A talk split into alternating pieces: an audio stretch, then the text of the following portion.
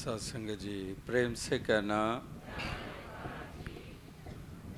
सत्संगत अभी इस सत्संग का सभी आनंद प्राप्त कर रहे थे, जो ये लॉस एंजल्स के इस कोरोना नॉर्को के इलाके में ये स्थित सत्संग भवन, जहाँ पर बरसों से लगातार सत्संग हो रहा है। और आज जिस विशेष रूप में ये सत्संग का जो एक रूप बना है, ये इस प्रकार से सबको आनंदित कर रहा है। एक ऐसा वातावरण जो कुछ भिन्न सा हमें महसूस हो रहा है, क्योंकि इस तरह से ये बहुत कम अवसर मौके बनते हैं। जब ऐसा रूप और ऐसा वातावरण बनता है तो इस प्रकार से ऐसे सुंदर वातावरण को एक जन्म दिया किसी सामान ने नहीं कि शायद ये शामियाना टेंट लगा है, इसलिए इसका रूप बना है। ये बाहरी साधन तो इस प्रकार से उनका अपने रूप में सीमित सा योगदान होता है। लेकिन दरअसल तो उत्साह और भावनाएँ हैं जिन्होंने इसको सुंदर रूप दिया है। तो इसलिए ऐसी भावनाओं से युक्त होकर अगर हम इस जीवन के सफ़र को तय करते हैं, फिर किसी मुल्क में हो, किसी जगह के ऊपर हों तो फिर हम आनंद में इस जीवन के सफ़र को तय करते हैं। एक एक वचन जो आज इस सत्संग में श्रवण किया गया, चाहे वो किसी भाषा में, किसी रूप में तो एक एक वचन क्योंकि बहुत कीमती है, क्योंकि सत्य के ऊपर आधारित है, भक्ति के ऊपर आधारित है। ये बहुत कीमती होते हैं वचन। लोग कहें, ये गीत है, ये तो ब्रह्म विचार। कि ये केवल गीत नहीं है, ये केवल कविताएँ नहीं है, ये ब्रह्म विचार है। इसको कहीं कला तक सीमित ना रख देना। अक्सर कई लोग होते हैं, जैसे महापुरुष कई बार सुनाते हैं, हिंदुस्तान में वो अपनी एक घटना बताते हैं कि बहुत प्रेरणा दे के एक मित्र को मैं लाया, सत्संग में लाया। पहले तो हमेशा वो एक टालता रहता था। एक दिन मान गया, प्रेरणा दी, आ गया और सत्संग में बैठा हुआ, पूरा समय बैठा रहा और जब वापस कहते हम जा रहे थे, हम साइकिलों पे आते थे, जाते थे तो साइकिल मैं भी चला रहा, वो भी चला रहा तो साइकिल चलाते चलाते मैंने उससे पूछ लिया कि आपको कैसा लगा? आनंद आया। मैं देख रहा था कि आप झूम भी रहे थे तो आनंद तो ज़रूर आया होगा। तो कहने लगा हाँ बहुत आनंद आया। वो आपका जो ढोलकी पीट रहा था ना, वो बहुत कमाल की ढोलकी पीट रहा था। बहुत आनंद आया। यानी कि वो केवल एक कला के एक अंश को लेकर ही बस आनंद ले रहा था कि ढोलकी बड़ी अच्छी बज रही थी। और कुछ नहीं, ध्यान ही नहीं दिया कि शब्द क्या आ रहे थे। कोई ध्यान नहीं, केवल ढोलकी की धुन सुन के ही बस बड़ा मैं खुश हो गया हूँ। तो यहाँ पर कोई साज़ों की आवाज़ नहीं, बात नहीं है।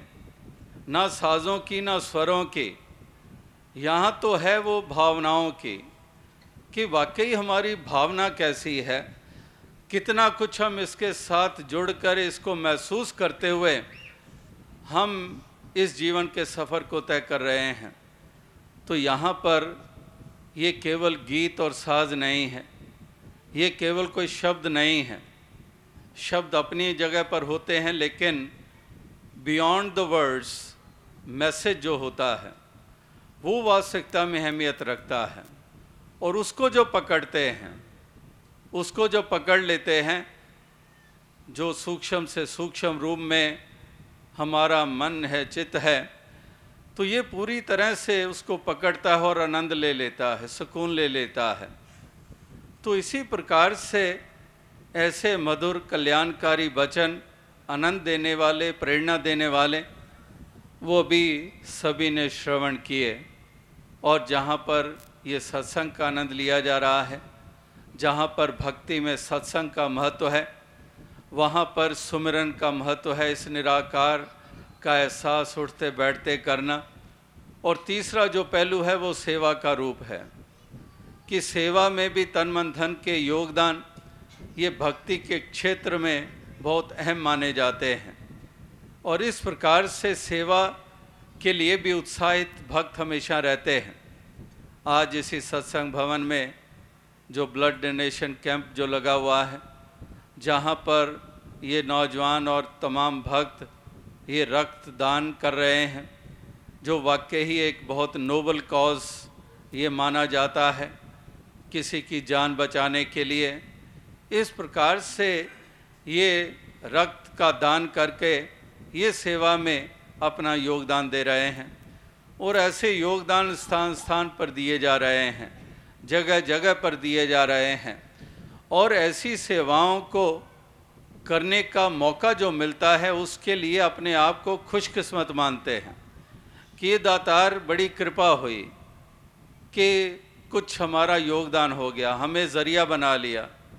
ये हमारे ऊपर कृपा हो गई, ये दया हो गई, खुशकिस्मत है, हमें ऐसा मौका मिल गया। क्योंकि भक्ति कभी भी मजबूरी नहीं मानी गई है। जो मजबूरी मानते हैं कि जी सत्संग पे तो जाना पड़ेगा, मजबूर हैं, नहीं वो आनंद नहीं ले सकते। वो ऊँचे दर्जे की भक्ति होती नहीं है कि अगर सत्संग को भी मजबूरी मान लिया, अगर सेवा को भी मजबूरी मान लिया तो वो फिर बोझल बोझल सा सिलसिला हो जाता है, ना आनंद मिलता है और वो बोझल ही करता है हमें। लेकिन जो इसको खुशकिस्मती मानते हैं कि दातार, तूने ये घड़ियाँ सत्संग में बिता दी, बड़ी कृपा है। वरना तो इधर उधर बैठे हुए किसी की निंदा कर रहे होते, किसी की निंदा सुन रहे होते, कहीं पर कोई और ख्यालों में से युक्त रहते, कहीं पर और दुनियावी एक कुरीतियों की तरफ़ ध्यान जाता तो ये दातार, तेरी बड़ी कृपा है, तूने सत्संग दिया, ये घड़ियाँ, ये पल छिन ये वाकई ही बहुत मुबारक, और ये तूने मुझे मौका दिया, ये शक्ति दी, ये ताकत दी कि मैं सत्संग तक पहुँचा। तो उसको खुशकिस्मती मानते हैं, कृपा मानते हैं, और सेवा के अवसर आते हैं, तब भी कृपा मानते हैं कि दातार ये तन मन धन तेरा ही दिया हुआ है कि मेरा मुझमें किछ नहीं, जो किछ है सो तेरा। तेरा तुझको सौंपते क्या लागे है मेरा? कि ये तो दातार तेरा ही है। और इस प्रकार से ये तेरे बंदों के काम आ जाए, इससे बड़ी और क्या बात है? वरना तो संसार में जो भी जी रहे होते हैं, अपने लिए जी रहे होते हैं। केवल और केवल अपने बारे में ही सोचते हैं। जस्ट सेल्फ सेंटर्ड और वहाँ पर सेल्फिशनेस काम कर रही होती है। लेकिन भक्तों में सेल्फलेसनेस काम कर रही होती है। कि निष्काम भाव से सेवा कर रहे होते हैं। क्योंकि ये अपना मान ही नहीं रहे होते। ये अपने आप को करता भी नहीं मान रहे होते कि मैं कर रहा हूँ। ना हम किया, ना करेंगे, ना कुछ किया, शरीर। जो कुछ किया, सो हरि किया, भयो कबीर कबीर। कि करने वाला तो ये हरि है। ये तो मेरा नाम हो रहा है। मैं कौन हूँ करने वाला? मैं कौन हूँ देने वाला? दिन हर को और है, देता है दिन रैन। लोग भरम मुझ पे करत, ताते नीचे नैन। कि मैं कौन हूँ देने वाला? ये देने वाला तो दातार है।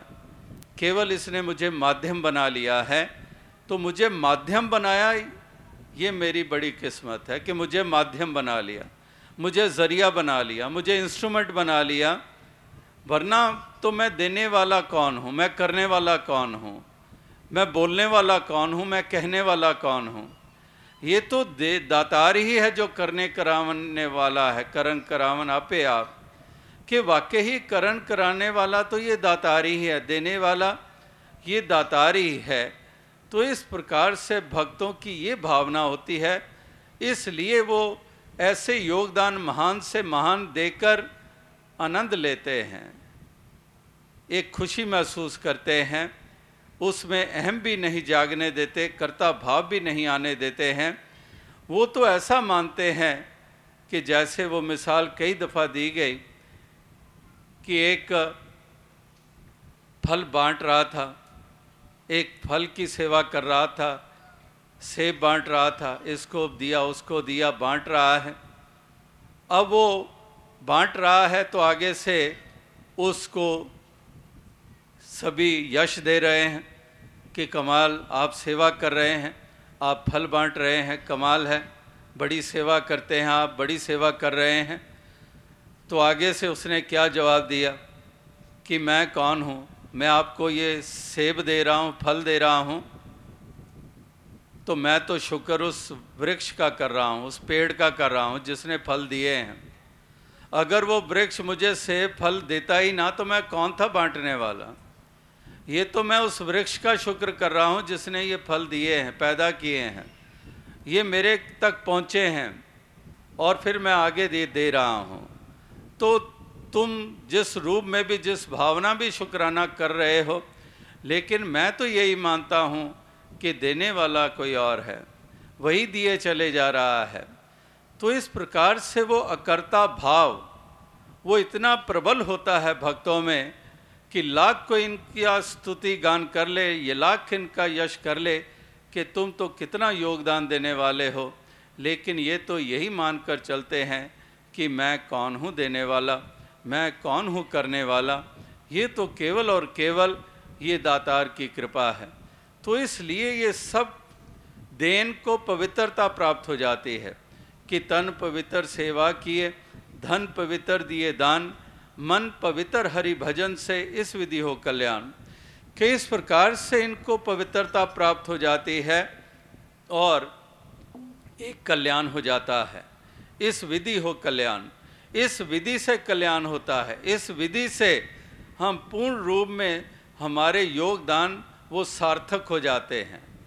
तो ऐसी भावनाओं से युक्त होकर जो सेवा सत्संग सुमरन करते हैं और सुमरन की अगर बात करें तो तब भी सुमरन वो भी किसी दुनियावी प्राप्ति या लालसा रख कर नहीं कर रहे हैं कि मैं सुमरन कर रहा हूँ, इस निराकार का नाम ले रहा हूँ। तो उस मन में कोई भाव हैं दुनियावी प्राप्तियों के तो ये भी भाव नहीं होता है। ये केवल प्रेम में डूबकर इसका ज़िक्र कर रहे होते हैं, इसका गुणगान कर रहे होते हैं, एक प्रेम में आकर। कोई कामना के कारण नहीं, वरना तो आज संसार में अक्सर इस प्रभु परमात्मा का नाम लिया जाता है या कोई प्रार्थनाएँ की जाती हैं, वो दुनियावी प्राप्तियों को मन में ध्यान में लाकर। लेकिन भक्त जब इसका ज़िक्र करते हैं तो वो केवल प्रेम में आकर करते हैं। कि प्रेम ऐसा मन में बसा हुआ होता है कि इस प्रकार से इसका ज़िक्र करते हैं, इसके गुणगान करते हैं। तो ये एक इस रूप में जैसे मछली के लिए जल होता है, इसी प्रकार से तुझसे निकसी फूट मरा कि तेरे से नाता टूटा तो मेरा तो अंत है, मैं तो जीवन मेरा जीवन नहीं रहेगा, सब कुछ बोझल हो जाएगा। तो इसलिए तू दरियाओ मेरा दाना भी ना, कि तू तो ऐसा दरिया, तू तो सागर, कि तेरे से ही मेरी ज़िंदगी चल रही है। और इस प्रकार से ये अपने आप को इससे कैसे जुदा कर सकें? मछली अपने आप को जल से कैसे जुदा करे? क्योंकि अगर जुदा करेगी तो फिर उस मछली की क्या हालत होगी? तो इसी प्रकार से ये एक प्रभु परमात्मा निराकार का ज़िक्र और इसका सुमरन भी करते हैं, वो प्रेम में आकर करते हैं। ये इसको आधार मानते हैं कि तू करता है जगत का, तू सबका आधार। इसको आधार मानते हैं जीवन का, इसको सर्वत्र मानते हैं, इसको सब कुछ मानते हैं। और इसलिए इसको जीवन में ये इतनी महत्ता देते हैं कि इसको महत्ता देने के कारण, इसको इतना ऊँचा दर्जा जीवन में देने के कारण ही ये खुद, इनका दर्जा ये ऊँचा हो जाता है। इनका म्यार ऊँचा हो जाता है। जितने भी ऊँचे संसार में हुए जिनकी पूजा करते हैं, जिनकी अर्चना करते हैं, जिनके प्रति श्रद्धा रखते हैं, जिनके प्रति हमारी आस्था है, कितने गुरु पीर पैगंबर, कितने संत महात्मा, कितने भक्तजन तो उनका रुतबा ऊँचा किस लिए है? वो इसीलिए है कि उन्होंने एक तो अपने आप को करता नहीं माना, उन्होंने अहमियत कभी संसार और संसारिक शक्तियों को नहीं दी, उन्होंने आधार ये संसारिक ताकतों को नहीं माना उन्होंने विशेषता दी तो केवल और केवल एक परम अस्तित्व को उन्होंने महत्ता दी और इसका ही गुणगान करते रहे, इसी को जहन में रखा, इसी को ही दिलो दिमाग में बसाया रखा, उठते बैठते सुबह शाम दिन रात, इसके एहसास में उन्होंने जन जीवन को सफ़र तय किया, इसलिए उनको ये उच्चा रुतबा, ये प्राप्त हो गया, ऐसी ऊंचाइयों को वो हासिल हो गए जो ऊंचाइयाँ इलम वाले नहीं हासिल कर पाए, कितने इलम वाले नहीं हासिल कर पाए, हकूमतों वाले नहीं हासिल कर पाए, ताकतों वाले नहीं हासिल कर पाए, जो रुतबा इन भक्तों को प्राप्त हो गया, केवल और केवल निरोल भक्ति के कारण, केवल और केवल प्रभु को कदम कदम पर अहमियत देने के कारण, ये खुद अहम हो गए, ये विशेष हो गए, ये ख़ास हो गए। यही तरीका, यही ज़रिया, यही ढंग ये युगों युगों से रहा है। और ये जो समझ जाता है ये ढंग, और उस ढंग के मुताबिक ही अपने आप को चला देता है तो वो भी आनंद भी ले लेता है, यश भी प्राप्त कर लेता है, औरों के लिए प्रेरणा का कारण भी बन जाता है। तो यही प्रार्थनाएँ, यही अरदासें की जा रही हैं, यही याचना की जा रही है दातार से कि दातार ऐसी कृपा करो कि हम ऐसा भक्ति भरा जीवन हम जी पाएँ। हमेशा हम में अकर्ता भाव हो। हमेशा हम में वो लगन लगी रहे। ये निराकार दातार तेरा चेता हमेशा रहे। जैसे पीछे भी दास ज़िक्र कर रहा था कि जिसके प्रति हमारे मन में प्रेम का भाव होता है तो उसको क्या हम भुलाते हैं? क्या किसी को उसकी याद करने के लिए प्रेरणा देनी पड़ती है? किसी को ले लें। कोई किसी के प्रति मन में प्रेम का भाव पैदा हुआ है। कोई एक लड़की किसी लड़के से प्यार करती है। लड़का किसी लड़की के के ऊपर फिदा हो गया है। उसके प्रति प्रेम जागा है। उस लड़के या लड़की को कभी आपको कहना पड़ता है, उसको याद कर ले। वो तो बार बार याद आती है बार बार वो चेहरा आँखों के सामने आता है। बार बार दिल करता है कि किसी ना किसी ढंग से कम्युनिकेशन बढ़ाएँ, बात करूँ, बात सुनो, मिलने के मौके मिलें। कभी भी किसी को कहने की ज़रूरत पड़ती है कि उसको याद कर ले।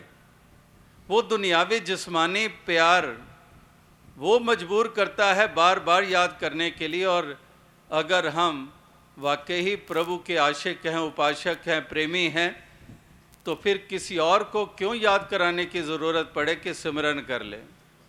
इसकी याद कर ले।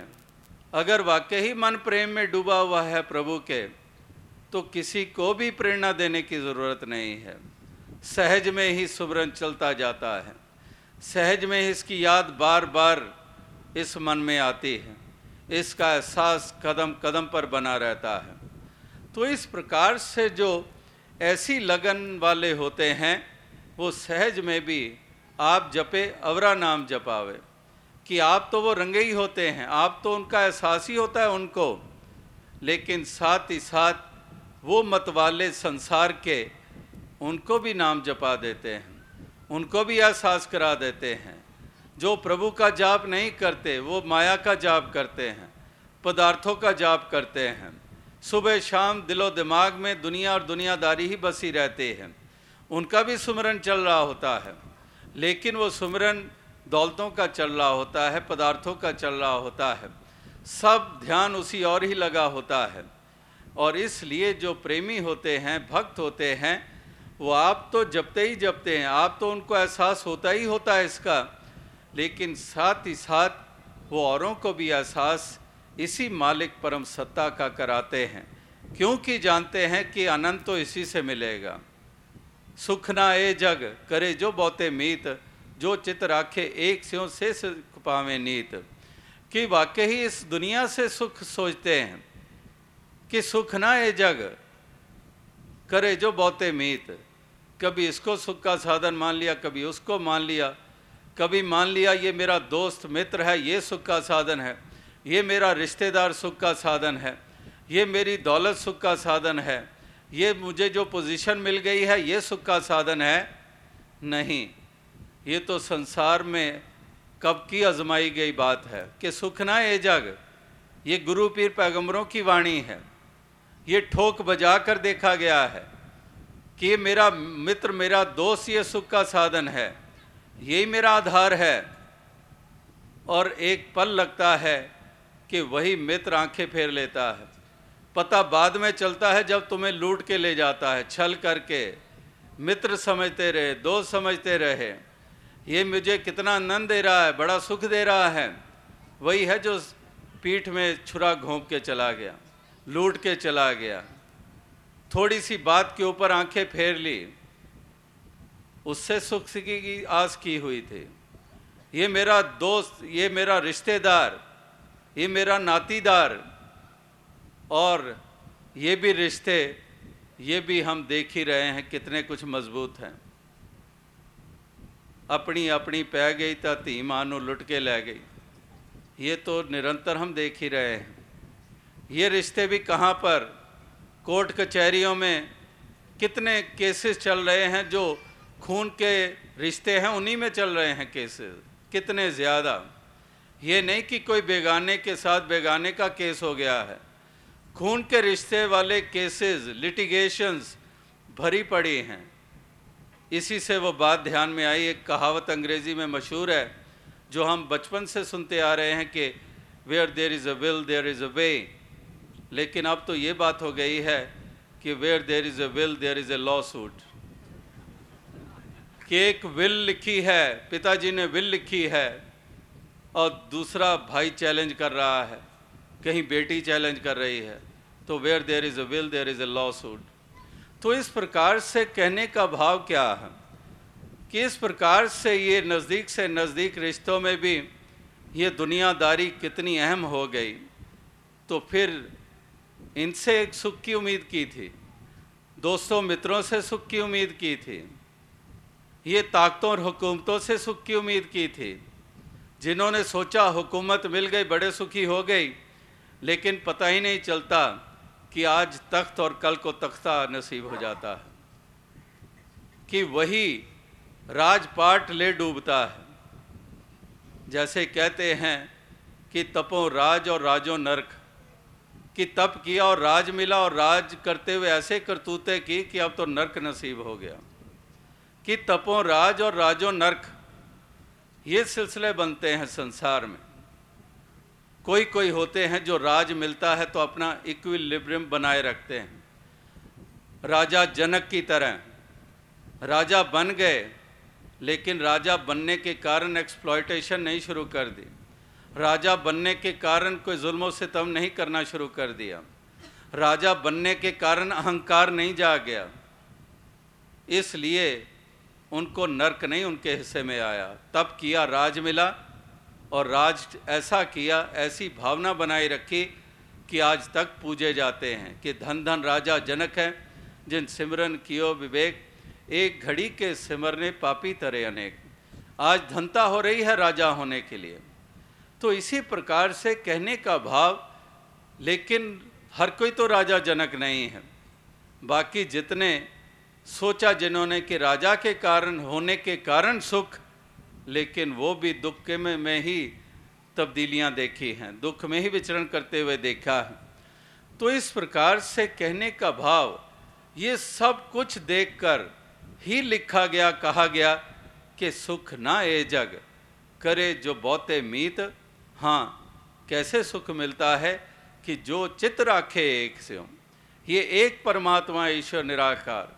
जो इससे चित्त जोड़ लेता है, जो इसको सच्चा आधार मान लेता है, जो इसको ही सुख का साधन मान लेता है, वो आनंद लेता है, क्योंकि इसमें बदलाव नहीं है। इसमें तब्दीली नहीं है।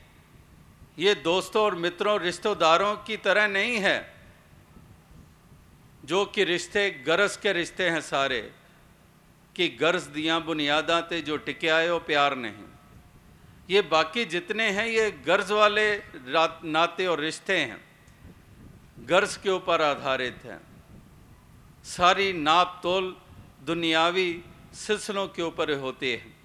अगर एक दूसरे को सत्कार भी देते हैं तो वो भी दुनियावी नाप तोल के अनुसार। केस माया के तीन नाम, परसु परसा परसराम कि माया के आधार के ऊपर सत्कार कि परसु, इसके पास कुछ नहीं है। ए परसु परसु परसा, थोड़ी सी माया आ गई, थोड़ी सी पोजीशन मिल गई। परसा, इधर तो आ मेरी बात तो सुन। अब परसु नहीं कह रहा, क्योंकि कुछ उसको मिल गया है। अब उसका रुतबा थोड़ा सा दुनियावी दृष्टि से थोड़ा सा मज़बूत हो गया। अब परसु से परसा हो गया। परसु, परसा परसराम अब और उसका रुतबा बढ़ गया, जब उसको और कुछ हुकूमत, कोई ताकत मिल गई पोजीशन मिल गई, या दौलत उसके पास आ गई। अब उसके प्रति और सत्कार बढ़ गया। अब परसराम कहने लग पड़ा, कल तक परसु परसु, ओए परसु, ओए परसे, अब परसराम अब और आगे कुछ मिला तो अब तो परसराम जी, जरा मेरी बात तो सुनिए। अब जी भी जुड़ गया उसके साथ। तो ये दुनियावी रिश्ते और सत्कार ये माया के ऊपर आधारित होते हैं। लेकिन कबीर जी को सत्कार और शबरी को सत्कार किस हकूमत, किस दौलत के कारण प्राप्त हुआ? उनको मिला केवल निरोल भक्ति करने के कारण, केवल प्रेम करने के कारण, केवल प्रभु निराकार इस राम को कदम कदम पर श्वास श्वास के ऊपर अहमियत देने के कारण। तो इसलिए ऐसे प्रभु और ऐसे प्रभु के प्यारे जो इसके रंग में रंगे होते हैं, वही होते हैं जो सच्चा सुख देने वाले होते हैं। वही होते हैं जो सच्चा आनंद देने वाले होते हैं। तो इसलिए यही लोचते हैं भक्तजन, यही चाहते हैं, यही इनको हमेशा ख्याल रहता है, यही इनको धुन रहती है। और जैसे दुनिया वालों का ज़िक्र किया, दुनियादारी का ज़िक्र किया वहाँ तो और कुछ सूझता ही नहीं। एक ही उनका ध्यान कि जैसे वो बगला बैठा होता है, एक केवल और केवल मछली की ताक में। वो केवल और वही, उसको कोई मोतियों के लगाव नहीं है कि मोती चुनते हैं, क्योंकि वो हंस है नहीं है। हंस है नहीं, वो बगला है, वो केवल मांस को देख रहा है। मोती की तरफ़ तो उसका ध्यान ही नहीं है, वो मोती कहाँ चुनेगा? इस प्रकार से लोग होते हैं। जो जिनकी अवस्था होती है, वही कुछ सोचते हैं, वही कुछ मांगते हैं। एक ऐसे ही एक कहीं पर सुना किसी से, कहने लगा कि अक्सर हम बच्चों को नर्सरी राइम्स पढ़ाते हैं। तो एक पंजाबी भी अपने बच्चे को नर्सरी राइम की पंक्ति पढ़ा रहा कि जो हिंदी में तो हमने सुनी है कि मछली जल की है रानी, कि मछली जल की रानी है, जीवन उसका पानी है इत्यादि। तो पंजाबी भी अपने बच्चे को यही एक राइम सुना रहा, उसको सिखा रहा कि मछली जल्दी रानी है, राती डिनर नल खानी है। कि वो मछली जल की रानी है और उसी मछली को रात को पका कर खाएँगे। तो कहने का भाव क्या है? कि इस प्रकार से जिनकी ये रुचियाँ होती हैं, वो केवल वहीं तक ही रहेंगे। उससे आगे ख्याल जाएगा ही नहीं। वो पावनता और पवित्रता और वो अहमियत है जो भक्ति में उसकी तरफ़ ध्यान ही नहीं जाएगा। बस वहीं तक ही रहेंगे। उसी उसी तल तक रहेंगे। अमृत को तजेंगे और विष का पान करेंगे। ऐसी प्रवृत्तियाँ जो वाकई ही इसकी अहमियत जानते हैं दोनों की और फिर विवेक का काम लेकर चुन लेते हैं, इस निराकार को, इसके भक्तों को, सेवा, सत्संग, सुमिरन को, परोपकार को मिठास को, मधुरता को तो वाकई ही वो बहुत बड़ा लाभ हासिल कर लेते हैं। और बाकी तो अपना नुकसान करके ही जाते हैं। और इसलिए उनको एक, इस प्रकार से माना जाता है कि पापी कर्म कमाम दे कर दे हाय हाय, ज्यों मत्थे मधाणियाँ, त्यों मत्थे धर्म राय। और दूसरी तरफ़ इनके बारे में जो ज़िक्र होता है, जो भक्ति में तल्लीन होते हैं, जो इस प्रकार से अमृत की तरफ़ प्रेरित होते हैं, अमृत की तरफ़ बढ़ते हैं, अमृत का ही पान करते हैं, नेक ही सोचते हैं, नेक ही करते हैं, जो मिठास से युक्त होते हैं, जो हलीमी में होते हैं, दास भावना से युक्त होते हैं, जो छीनेंगे क्या किसी का, बल्कि अपने पल्ले से लगाते चले जाएँगे, परोपकार करते चले जाते हैं। तो उनके बारे में कहा है कि इथे मिलन वड्याइयाँ, दरगे मोक्ष द्वार। कि यहाँ पर भी बड़ाई मिली, आगे भी मोक्ष द्वार प्राप्त हो गया। तो ये उनका चुनना कितना लाभदायक हो गया। तो ऐसे सूझ, ऐसी बूझ, ये वाक्य ही ऐसे संतों महात्माओं के संग करके ही ये प्राप्त होती है। और जो वाक्य ही ऐसा संग करके और इन्हीं की मति को धारण कर लेते हैं वो तो प्राप्त कर लेते हैं, वो तो फिर हासिल कर लेते हैं। जैसे वो पहले दास ने कहा कि वो तो फिर उस रूप में हासिल कर लेते हैं कि एक एक वचन जो बोला जा रहा है, उसका पूरा पूरा लुत्फ उठाते हैं। क्योंकि पूरा ध्यान उसकी तरफ़ दिया, जो बोल रहा है, चाहे बच्चा भी बोल रहा है, पूरा ध्यान दे रहे हैं। जवान बोल रहा है, पूरा ध्यान दे रहे हैं। तो वो कितना आनंद सत्संग में ले ले जाते हैं।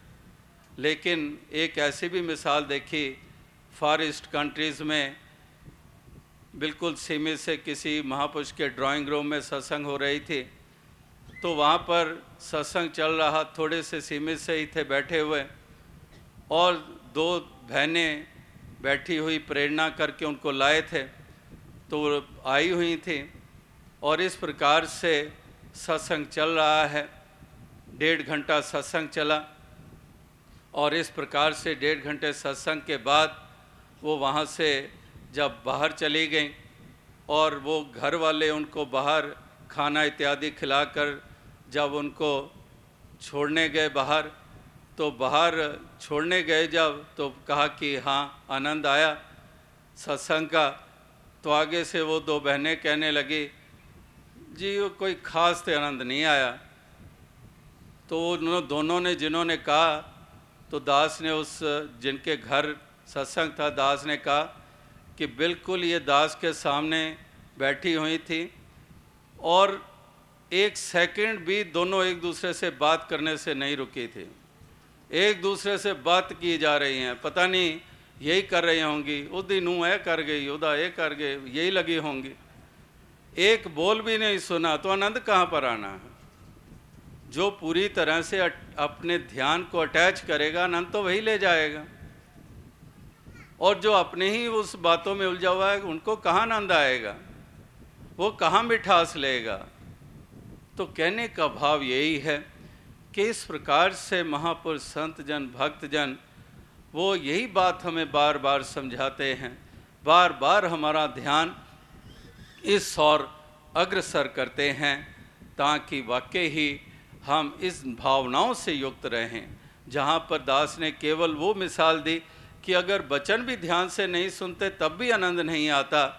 और बाकी भी अगर अहम का भाव है हमारा, अहंकार का भाव है, लोभ है, लालच है, फिर भी हमें आनंद नहीं आता। ये भी एक गंदगी मानी जाती है। जैसे वो शहनशाह बाबा अवतार सिंह जी और बाबा गुरबच्चन सिंह जी अक्सर सुनाया करते थे, किस प्रकार से एक मिश्री की डली पड़ी हुई थी और च्यूटी की कतार उस मिश्री की डली से होकर आगे निकलती जा रही थी, रुक नहीं रही थी। तो देखने वाले ने हैरानगी ज़ाहिर की कि ये मिठ, मिश्री मिठास से भरी पड़ी और ये चींटियाँ तो ऐसी होती हैं कि पता नहीं कहाँ से आ जाते हैं, कहाँ कहाँ से निकल आते हैं। मिश्री या कोई भी एक दाना भी हो मिठास का, वो तो चारों तरफ़ उस एक टुकड़े को उठाने लग पड़ती हैं और ये रुकी नहीं रही हैं। ये आगे निकलती जा रही हैं, रुकी नहीं रही हैं। तो जब अपनी हैरानगी ज़ाहिर की तो जिसके आगे ज़ाहिर की, उसने कहा कि ज़रा ध्यान से देख। चूंटियाँ उठाई, बड़ी ध्यान से वो मैग्नीफाइंग ग्लास को उठाया और देखा। कहा कि इनके मुख में तो गंदगी पड़ी हुई है, लीद पड़ी हुई है। इनको तो मिठास का एहसास ही नहीं हो रहा, इसलिए आगे अगर ये गंदगी ना मुख में हो तो मजाल है कि आगे जाएँ। ये तो उसी एक मिश्री के ढेरी के ऊपर ये सैकड़ों चिंटियाँ समा जाएँगी। तो ये आगे इसलिए बढ़ती जा रही हैं क्योंकि इनके मुख में तो गंदगी पड़ी हुई है। ये मिठास इन तक पहुँच ही नहीं रही है। तो ये क्या रुकेंगी? क्या आनंद लेंगी? तो इसी प्रकार से अगर ये अहम रूपी गंदगी भी, भी लीद हमारे मन रूपी मुख में फंसी हुई है तो कहाँ आनंद लेंगे हम? कहाँ पर आनंद लेंगे? नहीं आनंद आता है। दूसरों को ही हम अधूरा मानकर चलते रहते हैं, दूसरों को तुच्छ मानकर चलते रहते हैं। इसी प्रकार से जो और भी ऐसी विपरीत भावनाएँ हैं, वो अगर मन में घर कर जाती हैं तो फिर ये आनंद जीवन में आता नहीं है। ये तो उल्टा हमें कष्ट देता रहता है। ज्यों ज्यों चले चले दुख पावे मन अंतर होमे कंडा है। कि एक कंकर भी हमारे जूते में आ जाए, वो एक कंकर भी सांस नहीं लेने देता है। कि एक कंकर जूते में पड़ा हुआ कितना बेचैन कर देता है। जब तक उस जूते में से उस रोड़े को, उस कंकर को हटाकर फेंकते नहीं हैं, तब तक सुकून नहीं मिलता है, तब तक आनंद नहीं मिलता है, राहत नहीं मिलती है। तो इसी प्रकार से ज्यों ज्यों चले चले दुख पाए, मन अंतर होमे कंडा है। ये ऐसा कांटा है जो चुबा हुआ है। जब तक इस कांटे को निकालेंगे नहीं, तब तक बेचैनी रहेंगे, कल्पते रहेंगे। क्योंकि अहम है, अभिमान है, संकीर्णता है तंग दिलियाँ हैं। तो ये कांटे ऐसे हैं, ये तो चुपते ही रहेंगे, आनंद नहीं देंगे। और इस प्रकार से जो इस कांटे को निकाल फेंकते हैं, जो इस रोड़े को उठा, जब जूते में से निकाल कर फेंक देते हैं, वो राहत ले लेते हैं, वो आनंद ले लेते हैं। तो इसलिए ये भी एक कारण माने गए हैं, जो हमें आनंद से वंचित रखते हैं। तो इसलिए आनंद लेने के लिए जिसको ब्लिस कहा है, bliss is the true happiness beyond the senses, कि ये ब्लिस ये आनंद, ये प्राप्त होता है जब हम इन सेंसेस से ऊपर उठते हैं। ये ज्ञान, कर्म, इंद्रियाँ इनसे ऊपर उठते हैं। ये विषयों, विकारों से ऊपर उठते हैं।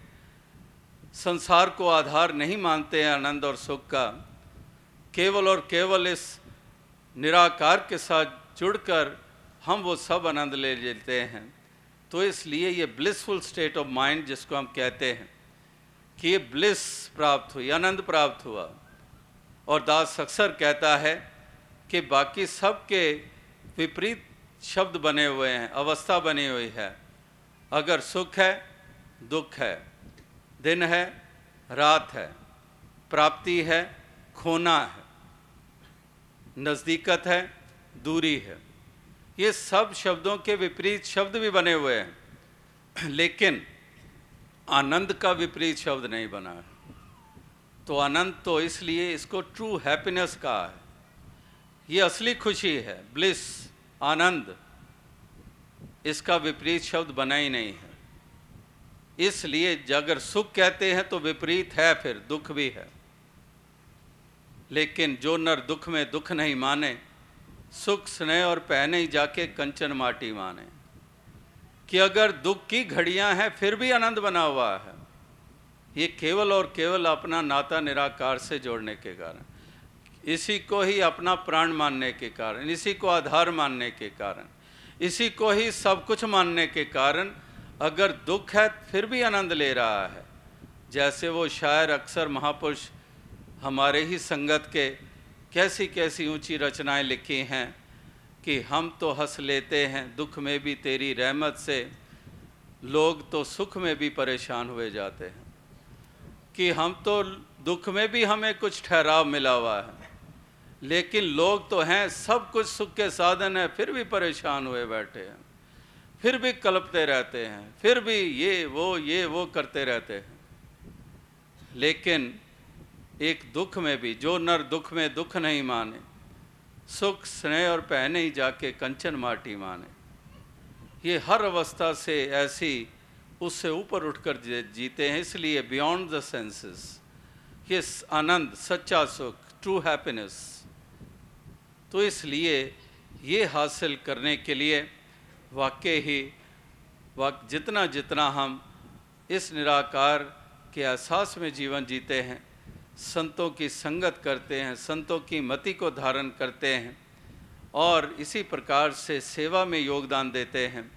त्यों त्यों हमारा, हमारी अवस्था और ऊँची होती चली जाती है और इस प्रकार से ये जीवन हमारा आनंदमयी हो जाता है।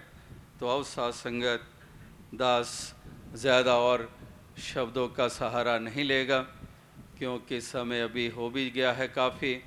और अभी भी टाइम लगेगा कुछ, यहाँ से रवानगी आपकी होते होते। और कल जैसे अभी थोड़ी देर पहले ज़िक्र हो रहा था कि आज भी वर्किंग डे था और कल भी वर्किंग डे है तो अनेकों अनेकों ने अपनी उस रूम में भी जिम्मेदारियाँ निभानी हैं। लेकिन फिर भी महापुरुष भक्तजन ये भी मानते हैं कि ऐसी घड़ियाँ रोज़ रोज़ थोड़ी हिस्से में आती हैं, थोड़ी देर हो गई, फिर भी क्या है? तो इस प्रकार से एक एक घड़ी का पूरा पूरा आनंद लेने के लिए ही हमेशा भक्तजन लोचते हैं, जो इतनी दुर्लभ मौके होते हैं, दुर्लभ अवसर होते हैं। तो इस प्रकार से ये सत्संग में भी आज पूर्ण आनंद प्राप्त हुआ और जैसे दास ने कहा कि इसी प्रकार से जो योगदान दिया गया है, ब्लड डोनेट किया गया है, जो इस प्रकार से ऐसा रक्त का दान दिया जा रहा है जीवन बचाने के लिए, वरना तो दुनिया में खून की नदियाँ बहाई जा रही हैं। इस प्रकार से एक दूसरे की जानें ली जा रही हैं। हथियारों का सहारा लिया जा रहा है, विस्फोटों का सहारा लिया जा रहा है, कत्लेआम किया जा रहा है। वहाँ तो इस प्रकार से खून की नदियाँ बहाई जा रही हैं, लेकिन जो सज्जन प्रवृत्ति वाले हैं, मानवता में यकीन रखते हैं। वो इस प्रकार से जान बचाने के लिए ये रक्त का दान करते हैं। ये सब कुछ दातार का जो दिया हुआ है, वो इसका सदुपयोग करते हैं। धन का भी सदुपयोग, तन की सामर्थ्यों का भी सदुपयोग। और इसी प्रकार से एक धन का भी सदुपयोग करते हैं, तन की ताकत का भी सदुपयोग करते हैं।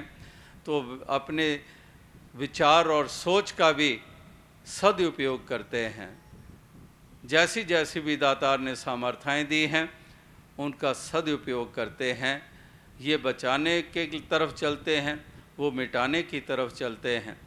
ये गिरे हुए को उठाने की तरफ़ चलते हैं, वो गिराने की तरफ़ चलते हैं। वो लूटने की तरफ़ यकीन रखते हैं, ये बांटने की तरफ़ यकीन रखते हैं।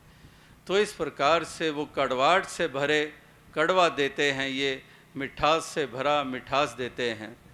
तो इसीलिए इनका मार्ग और है, उनका मार्ग और। ये मार्ग ही अलग है, मार्ग ही भिन्न है।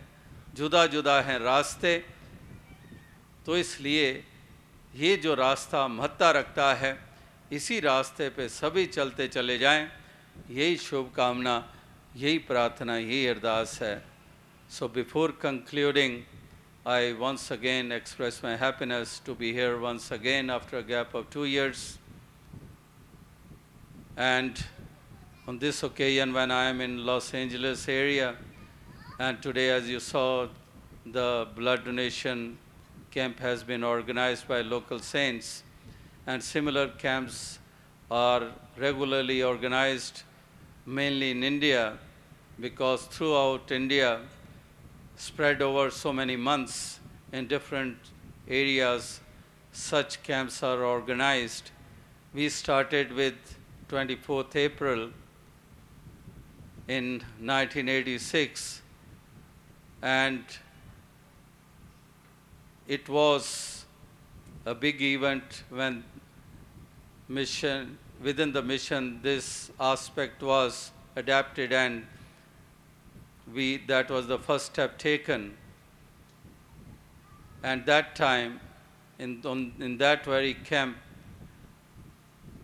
i just during that process when the blood donation was going on, the devotees and dedicated saints, when they were coming forward to give their blood, and just the wall which was adjoining the place, I saw a drain, and some filth and filthy water was just dropping down that drain.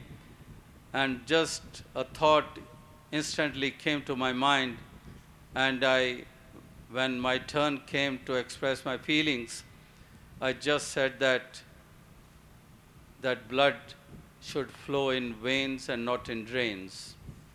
So that motto has been enthusias- enthusiastically adapted by the saints, and they understand the importance of it, but the world doesn't know who, are, who believe in violence, who are full of hatred, who are intolerant, who do not believe in unity in mankind.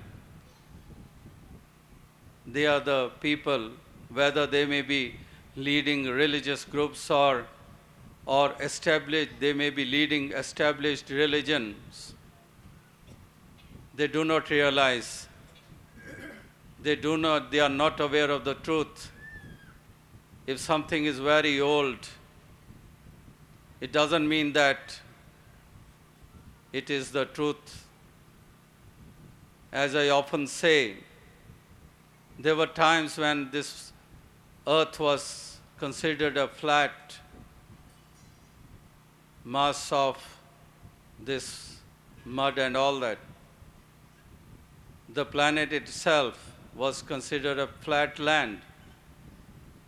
And there came a time when one person he said that the earth is not flat, it is round in shape. And people just got after him. Come on, our fathers, forefathers, since centuries, we are considering that this earth is flat, and here comes a person who says that earth is round in shape. Let's get rid of him. Come on, let's burn him alive. Pick up the stones and just finish him. That treatment that person got from those persons who said that from centuries and what we are believing is right. But time proved that one person was right.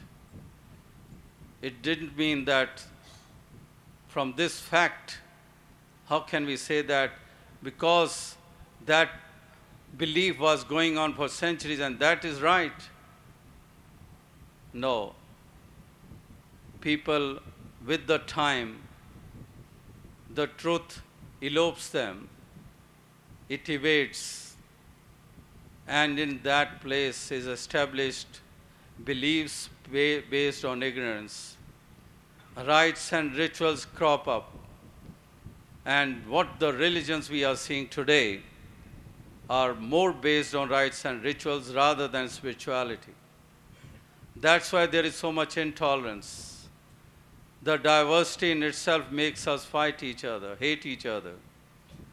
So that's why even the religious heads and religious people who are who have a say in that particular religion, they are making the people hate each other, fight each other. They are putting seeds of hatred in the minds and hearts of even small children. That's what they are giving. So it is a not just a disservice, it is a big crime. तो कहने का भाव ये है कि इस प्रकार से महापुरुष संत जन वही रास्ता प्रदान करते हैं जो रास्ता कल्याणकारी है और ये सहन शक्ति ये प्रेम, करुणा, दया के भाव से युक्त होकर वो ऐसी ही देन देते हैं। तो इन्हीं शब्दों के साथ दास और अधिक कुछ ना कहता हुआ आपसे इजाज़त चाहेगा और कल फिर अगले स्टेशन ह्यूस्टन के लिए रवानगी है, जहाँ पर बहुत अरसा बीत गया। कई बरस के बाद वहाँ फिर से जाने का अवसर प्राप्त हो रहा है। इस यात्रा के दौरान तो जो भी समा यहाँ पर मिला, मुबारक रहा।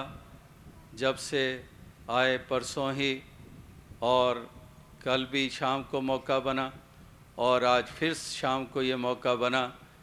निरोल समय आप भक्तों के साथ ही बीता है। बहुत खुशी हासिल हुई है। तो दातार कृपा करे। आपको भक्ति करने की शक्ति दे। पूरी गुरमत के अनुसार जीवन जीने की का सलीका दे और वो अवस्था दे। आनंद भी लेते जाएँ, सच का पैगाम आगे से आगे पहुंचाते रहें और इसी प्रकार से दातार सबको दुनियावी सुख भी प्रदान करे। सात जी धन